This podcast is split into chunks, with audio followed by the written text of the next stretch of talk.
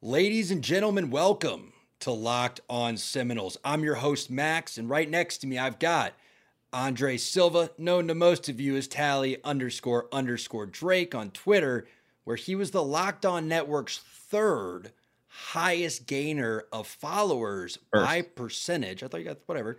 I got by first, percentage this week. Uh, Guys, we're a big network. Locked On Seminoles is your favorite daily podcast on the Florida State Seminoles. We appreciate you making us your first listen. But again, our network's like over 200 podcasts at this point. So, Drake, well done to you. Congratulations. I like to think that maybe I played a small part in it, but who really knows? Folks, today is the day you've been waiting for. Today is the last day that we get to talk about, think about, and look at the Clemson game without actually having to play it. Tomorrow we're gonna know. Tomorrow around 7:30, 8 o'clock at night, all of this jibber jabber is gonna be completely useless because the game will be played on the field and a result will follow. But until that time, sit back, relax, and let's talk about Clemson because that is all we're doing today. Clemson, Clemson, Clemson. So without further ado, Drizzy, hit him with the video and let's talk about Clemson.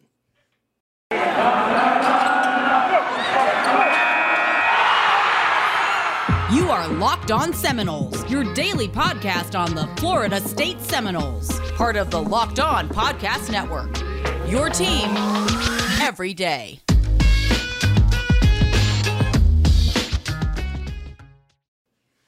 All right, folks. First of all, if you're listening on the podcast platform of your choosing, please don't forget to rate us and follow us so we pop to the top of your queue five days a week. If you haven't checked out YouTube yet, been pretty cool. Our YouTube numbers are they're growing. Slow and steady wins the race, but they certainly are growing. We love to see that. We appreciate all of you who have subscribed on YouTube. The fun part about YouTube is you can hit us with comments. We love to respond to them. So if you're watching this on YouTube and we say something you agree with, disagree with, you just want to give us another opinion, write down below. Uh, I don't remember the name. I don't have YouTube up, but like a gentleman pointed out last week when we were, ta- or maybe it was Tuesday. No, it was last week when we were talking about Clemson ahead on the schedule. Clemson had to play Pitt, and he said that could really rough them up. That could make it a more difficult matchup. So that's kind of what I want to start with, Drake. How do you see these two teams coming from completely different week sevens, right? We got to go out there and just beat on UMass like a drum. Clemson lost a pretty hard fought game, a gritty, to steal a phrase from one of my favorite podcasts over at Athlon Sports, a, a two mouthpiece kind of game. Kenny Pickett and the Pittsburgh that. Panthers. How do you think that's going to impact this one? So it's it's interesting mainly because you mentioned beginning of the year we were probably snake bitten with the injury bug, especially along the entire offensive line. And Clemson has gone like if by my count right now, I think they have 17 scholarship athletes out, and they just lost one of their starting linemen in Matthew Bockhorst last week. So to me, it's kind of like we're coming off a, a not like a big win for us, one of our biggest wins. I know it's against a UMass team that should be probably at the FCS level, but it was big enough that we beat them by 50 plus. We also got our second stringers, and also we got walk ons having meaningful snaps, and we were able to actually rest a majority of our players. And then with Clemson, there, I mean, they're super hurt, but the thing is that that's not an excuse because everyone is super hurt. It's week, it's week nine, like everyone is injured at this point. So, and you're Clemson, you should be able to retool, rebuild, and reload super quick with the recruiting you've been doing. So to me, it's we're very different stances, especially because this is a game that we're expected to lose. But quite honestly, this is something that we it has the makings of a game that we can steal, especially on Halloween night. Oh, sorry, night the night before Halloween, mischief Com- night. Mischief Night, right? Everyone remembers that Rocket Power episode. So good. I couldn't agree more, though. I think that you see one team is getting progressively more beat down throughout the season. Clemson started as number what two in the country, three. Was it was it Bama, Clemson, Georgia, or was it? Bama, I believe they were. I believe they were number two. Correct. Right. Either way, right. It was a top three matchup. That was the highest rated opening day matchup, by the way. Before that, it was us versus Alabama was the highest rate, or not highest rated, but you know, we're the the two The highest rankings. ranking, right? And we weren't sure what type of team they were going to be. And since then, we've seen them go one direction, Georgia go the other. And we, on the other hand, got off to a horrible start. We had a great game against a good Notre Dame team, which I was thinking about this in my car, by the way, just total tangent. It's kind of unfair that we're three and four. You know, we all it, like we should do it We like should hockey, be five and right? two. We should I'm saying we, we should do it like hockey, where it's like three, three, and one, right? In hockey, if you go to overtime, you get that. There is a den- denotation. Uh. I, I don't like I, ties, man. I know. I, it's not a tie. It's not. No, no. Oh, sorry, the overtime loss. You're right. You In hockey, get- there's no tie. Right. There's no right. tie. It's just an overtime loss. Is a half right. a point. You still get half a point for getting to overtime. You're right. I digress. Point being, we then were. I look. I don't have to walk you guys through it. I don't need to waste your time. You get it. You know what's happened this season, and then we come out. Boom, boom, boom. This team hasn't lost a game in a month. They beat a ranked team on the road that they were 17 point underdogs to by 10 points. That's by the way, that's a 27 point swing from what the spread predicted. Then they go out there and it was just set up to be a typical Florida State moment, right? You just got to win against a big rival, a, a rival more of recent, not a, not a true rival, but a, a, a in A good team in your conference conference. foe, right? You get that good win, you get a bye week, and then you're playing UMass. That had all the makings of let's win by three and make everyone pessimistic about the season. Instead of doing that, we go out there and we absolutely stomp UMass. Meanwhile, Clemson is getting worse and worse every game. DJ Uiagalelei is looking like less and less comfortable, and now he knows he might get benched. So I think that's why people are so excited about this setup. Now, folks, that's the setting of the table. I want to actually get into this matchup because we've talked about how the ta- you know what's at stake. We've talked about what this means for the program. You guys know that. Our goal here at Locked On Seminoles is to make you a little bit smarter every day about Florida State football. So, Drake, now that the table's set, I want to dive into the actual matchup. But first, I want to put one more thing on the table something that should be on your table three to four days a week, and that's McDonald's. Folks, we have sponsors on this show. I like all our sponsors. I use Sweatblock. I eat built bars occasionally when I need them, when I need the protein. It's great. But McDonald's has been a love of mine since I was a child. I love. I, I just I love the arches. I do. It, you may not be able to tell by looking at me. Thanks, mom, for the beautiful genetics. But I eat McDonald's at least three to four times a week. Yesterday I had an egg McMuffin for breakfast. Today, actually, I was driving back from Atlanta to Tampa, seven hour drive. I put off breakfast and I just did two McDoubles for lunch. That was kind of my my brec- my brunch for the day. You just can't go wrong. But I'm just so excited to have them as a sponsor. So guys, just go to your local McDonald's and refuel and reconnect. I, I shouldn't have to tell you anything else, guys. McDonald's is what America's all about, right? It's delicious. It feels like home. It's quick. And they get to let me now say, ba-da-ba-ba-ba. Um, I see. I don't have rhythm, but guys, I'm loving it. I'm loving it every day. I'm gonna have hotcakes and sausage tomorrow for breakfast. I already know it, and I might even get a Big Mac meal for lunch.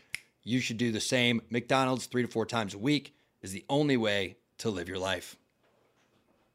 So there's a couple things that we could talk about in this matchup. First, I want to talk about what each team does well.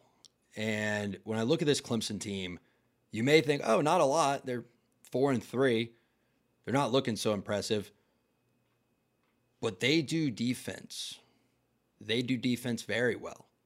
In fact, if you look at the S&P Plus rankings, they're the number four, de- three defense in the country right now, and that is opponent adjusted. They are very good at making you play that field position game.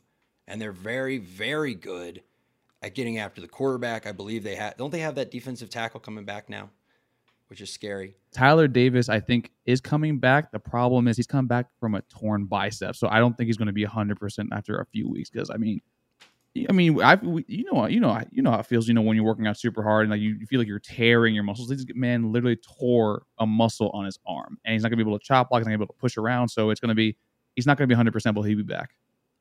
Yeah, I mean, it, look, the reality is this game is to come down to which team can do what it does well better, right? Typically, we see matchups, especially in Florida State's case, where like we do one thing well and the other team does a lot of things better than we do. That's not the case here. I feel like Drake, this matchup is as simple as we are much better at offense. They are better at defense. and who can win that battle. And what I really think it comes down to is mentality. Our team has to understand they are playing to win, not to avoid losing. Now, that may sound nuanced, but allow me to elaborate for a moment. Uh, that was probably the most fundamental shift in my wrestling career in high school. Was you go from, oh, I don't want to lose, I don't want to lose, and uh, I just maybe oh, if I pin this guy, I'll win and it'll be quick. And one time my coach finally challenged me because I was it was when I was getting a little better. And he said, "Look, in this tournament, I want you to win every match on points. I want you to go six minutes no matter what." And I I did, and I ended up getting I think silver in that tournament. But still, I started taking that mentality into every game or into every match of hey, just pretend you have to go all six minutes.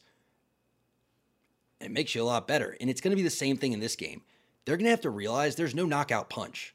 There's no 95 yard touchdown. There's no interception. There's no field goal that is going to make the referee blow the whistle and go, okay, Florida State just won. You've got to understand that you have to play 60 minutes of great football if you're going to knock off the Clemson Tigers defense. And it's that simple. And what does that mean in practice? Well, it means we can't do that thing where we give Jay Jashaun the ball three times and we panic because he hasn't broken a big run and we start just taking shot plays from the coaching staff it means that Jordan Travis has to understand hey, if you're about to take a hit, get the ball out of your hands. It's okay to throw the ball away. Turn your negatives into zeros and your zeros into positives. And I think you win this football game. No, I can agree with that. I think you, you said it best. Like our offense versus their defense is basically the unstoppable force against the immovable object because this defense is like top three, top four in the country. They may be super hurt, but Brent Venables has been probably the number one DC in the country for the past decade since well, since I can remember for a damn good reason. And I do agree we need to be patient with what we're going to be doing because it's going to be the one key for me for our offense is long, sustainable drives, whether it be little five yard little outs or you know running with Jashaun, Trey Sean, or even Jordan Travis as well. Because we are you need to stick to what we're good at. But like it's not that we have to do a perfect game. We need to have a solid, sound, fundamental game plan against them because their offense is really, really poor. And not only that, their defense is susceptible to actually being on the field for extended period of time. While they're very good at the beginning of the game, their offense does not actually drive the ball at all whatsoever. You saw with Syracuse as well with the running back with Sean Tucker and Garrett Trey at the quarterback there. That you we if we were able to just keep the defense on the on the field, we don't have to score every single drive. That's not what I'm saying. What I'm saying is just be be able to capitalize on them being getting tired because this game to me is gonna be won in the fourth quarter. It's gonna be a close game throughout the entire night, sorry afternoon. Yeah, I agree. And again, that's what I mean that mentality of you have to realize that you're playing to win, not to avoid losing. Realize that this one play isn't going to change the entire game unless it's a disaster, right? Unless you're falling and you try to make a weird sidearm throw and you throw a pick six, that could lose you the game. But having one play be a zero where you throw it out of bounds and you get back to the line of scrimmage and second and 10, that's fine.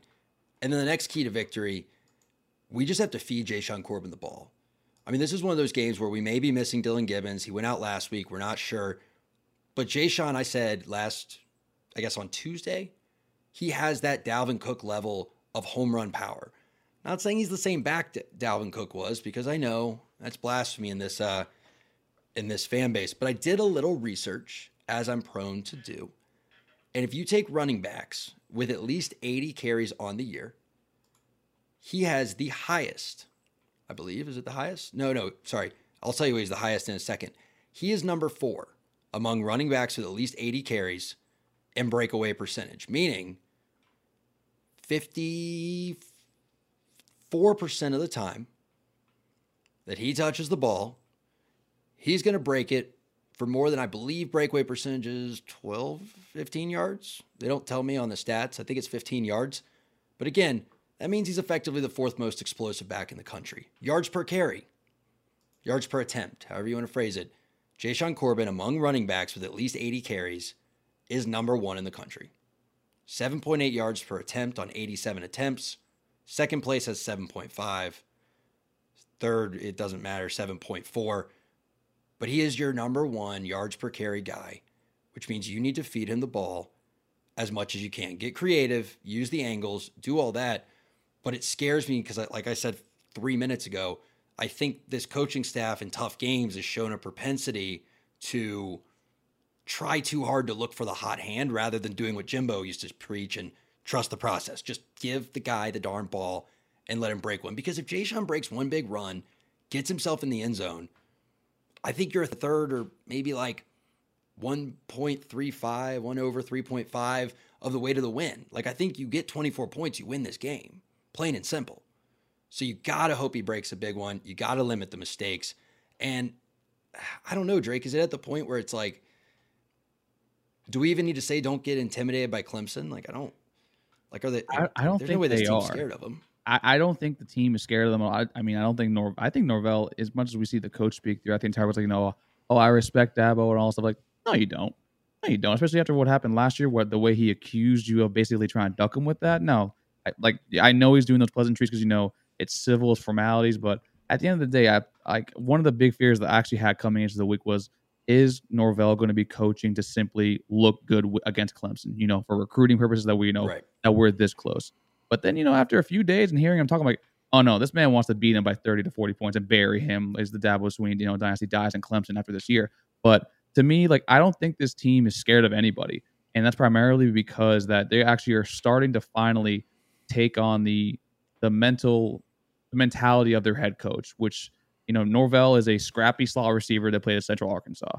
I mean, we've seen the picture of him, you know, rocking the cornrows. That man is not scared of anybody if he's rocking that look back in the 90s. And to me, it's going to be it's going to be some tough, ugly football. And I agree with you too. With the 24 points, that's going to be enough to win the game because Clemson has not scored more than two touchdowns in regulation against any FBS opponent. and and that is one thing I want to touch on in just a second because I think, look, we we're trying to.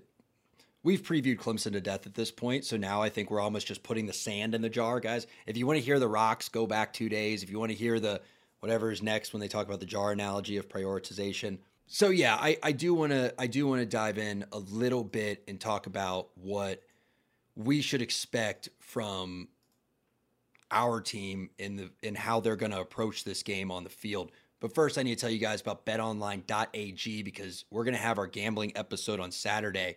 And I want y'all to be able to win some money.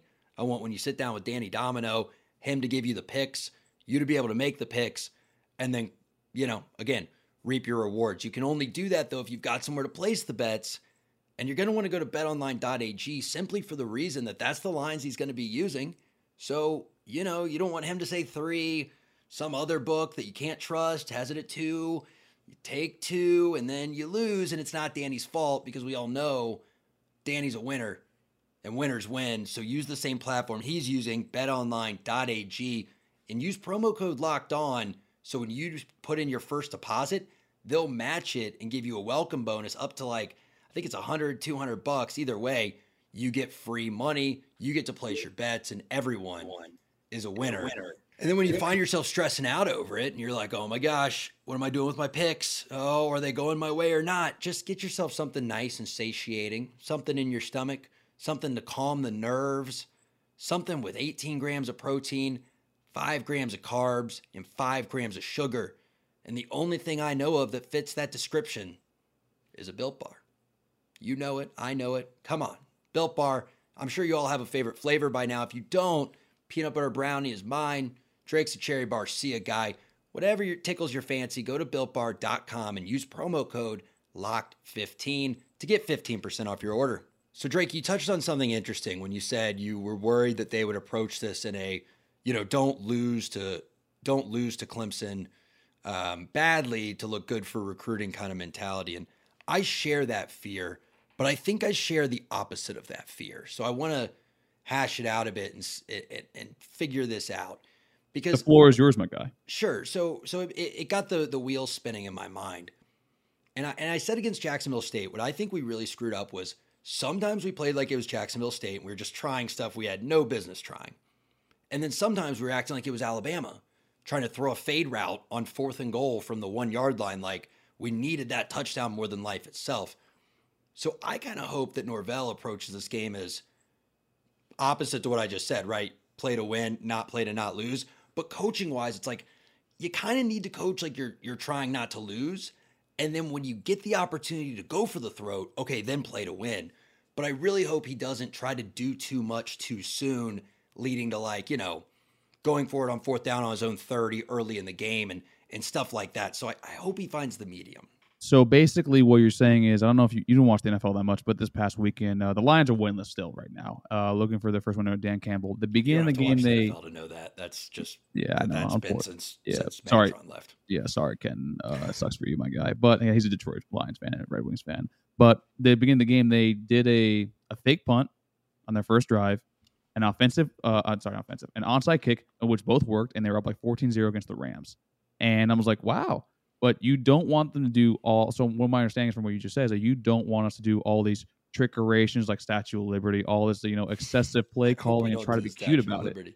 No, I I have a legitimate theory, legitimized in my own mind. I mean, feel free to prove me wrong and use math or or whatever. I genuinely believe that the sooner a team tries trick plays, the more overmatched that coach knows they are. Because you don't try trick plays on teams you know you can beat unless you get down and you're like, okay, we got to pull something out here, swing the momentum. But if you're trying trick plays on the first down or on the first series or on like the second series, that to me is a coach saying, okay, we cannot beat this team base against base.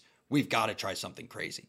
Now, I want to get real quick to our defense and talk about what you expect to see from this secondary because we had a running joke last year that we were every quarterback's Heisman campaign starting point. And Uiagalelei has had a horrible start to the year. We're more than halfway through. So he's just had a oh, horrible he's just, having a bad year, yeah. At this point. Have you seen enough though from our secondary in the last 3 games to feel like they've outgrown letting guys run completely free or do you think that it's still a real concern that even a junior varsity quarterback, the way we have had a tendency to leave receivers open early in the year, might be able to throw three or four touchdowns on us. Yeah, I'm not concerned about that right now anymore. Mainly because I think we're finally actually having the proper personnel put in the in uh, their proper positions. If you see Jarvis Brownlee, he plays a little corner, but if you see he plays a lot more safety in the safety slot for the past few games. If you see our our corners actually they performed. I look at the UNC game, everyone's like, "Oh no, Josh Downs had nine catches for 112 yards." I'm like, I think 70 of those came on literally the second to last or the last drive that UNC actually had. So to me, that's more that you're going to give them that because you're up by 17 points. But no, our secondary now with you know Kevin Knowles starting, who's been a a godsend, Jammie Robinson, who's like been coming on since his you know his lackluster effort against Jacksonville State.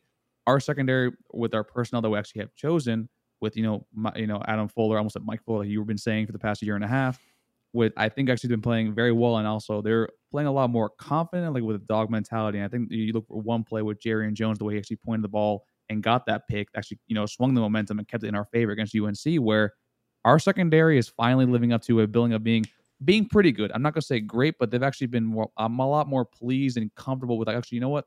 I can get behind these kids. Yeah, this is a team. Clemson, I mean, is a team that I, I genuinely believe we have better athletes or at least people who are playing better in our secondary than they have at the skill positions. And I'm not saying you run man the entire time, but I think it's going to be about putting the right personnel out there. We talked on Tuesday about Steven Dix Jr. having a bad rating from last game, but then we looked and he actually had really good run stopping ratings, bad coverage ratings. So I think I'm going to be looking and saying, hey, can Adam Fuller account for who's on the field and put the right guys out there to handle him? For example, if I see Will Shipley on the field on a third down, I better not see Steven Dix on the field. You need no. Kalen DeLoach on top of Will Shipley to cover that fast, shifty running back out of the backfield. You got to make sure you take Justin Ross away because he's really the only weapon that DJ's got going for him. So if you shut down him and you've got someone on Shipley, well, then you're basically asking or forcing DJ to, I guess, use his legs. And uh, dude, he hasn't been able to do that. So I think it's an exciting matchup. I think there's going to be a lot to watch. And I think just final thoughts here, Drake. It's going to be can we run the ball effectively? Because if we can control the clock, if we can run the ball and get one or two big breaks, I think we can beat this team. The last thing I want to leave the folks with is folks, when you watch this game for your own mental health, just think about where we were in August and where we are now. This team is going up and losing. If we lose, it's going to suck but try to keep it in perspective. And if you find yourself unable to do that, make sure you check in with us Monday because we'll be here to do it for you. I'm Max, that was Drake, and this was Locked On Seminoles. We're blowing out Clemson, folks. Suck it, Dabo. Oh, no, we're not. We're not doing that.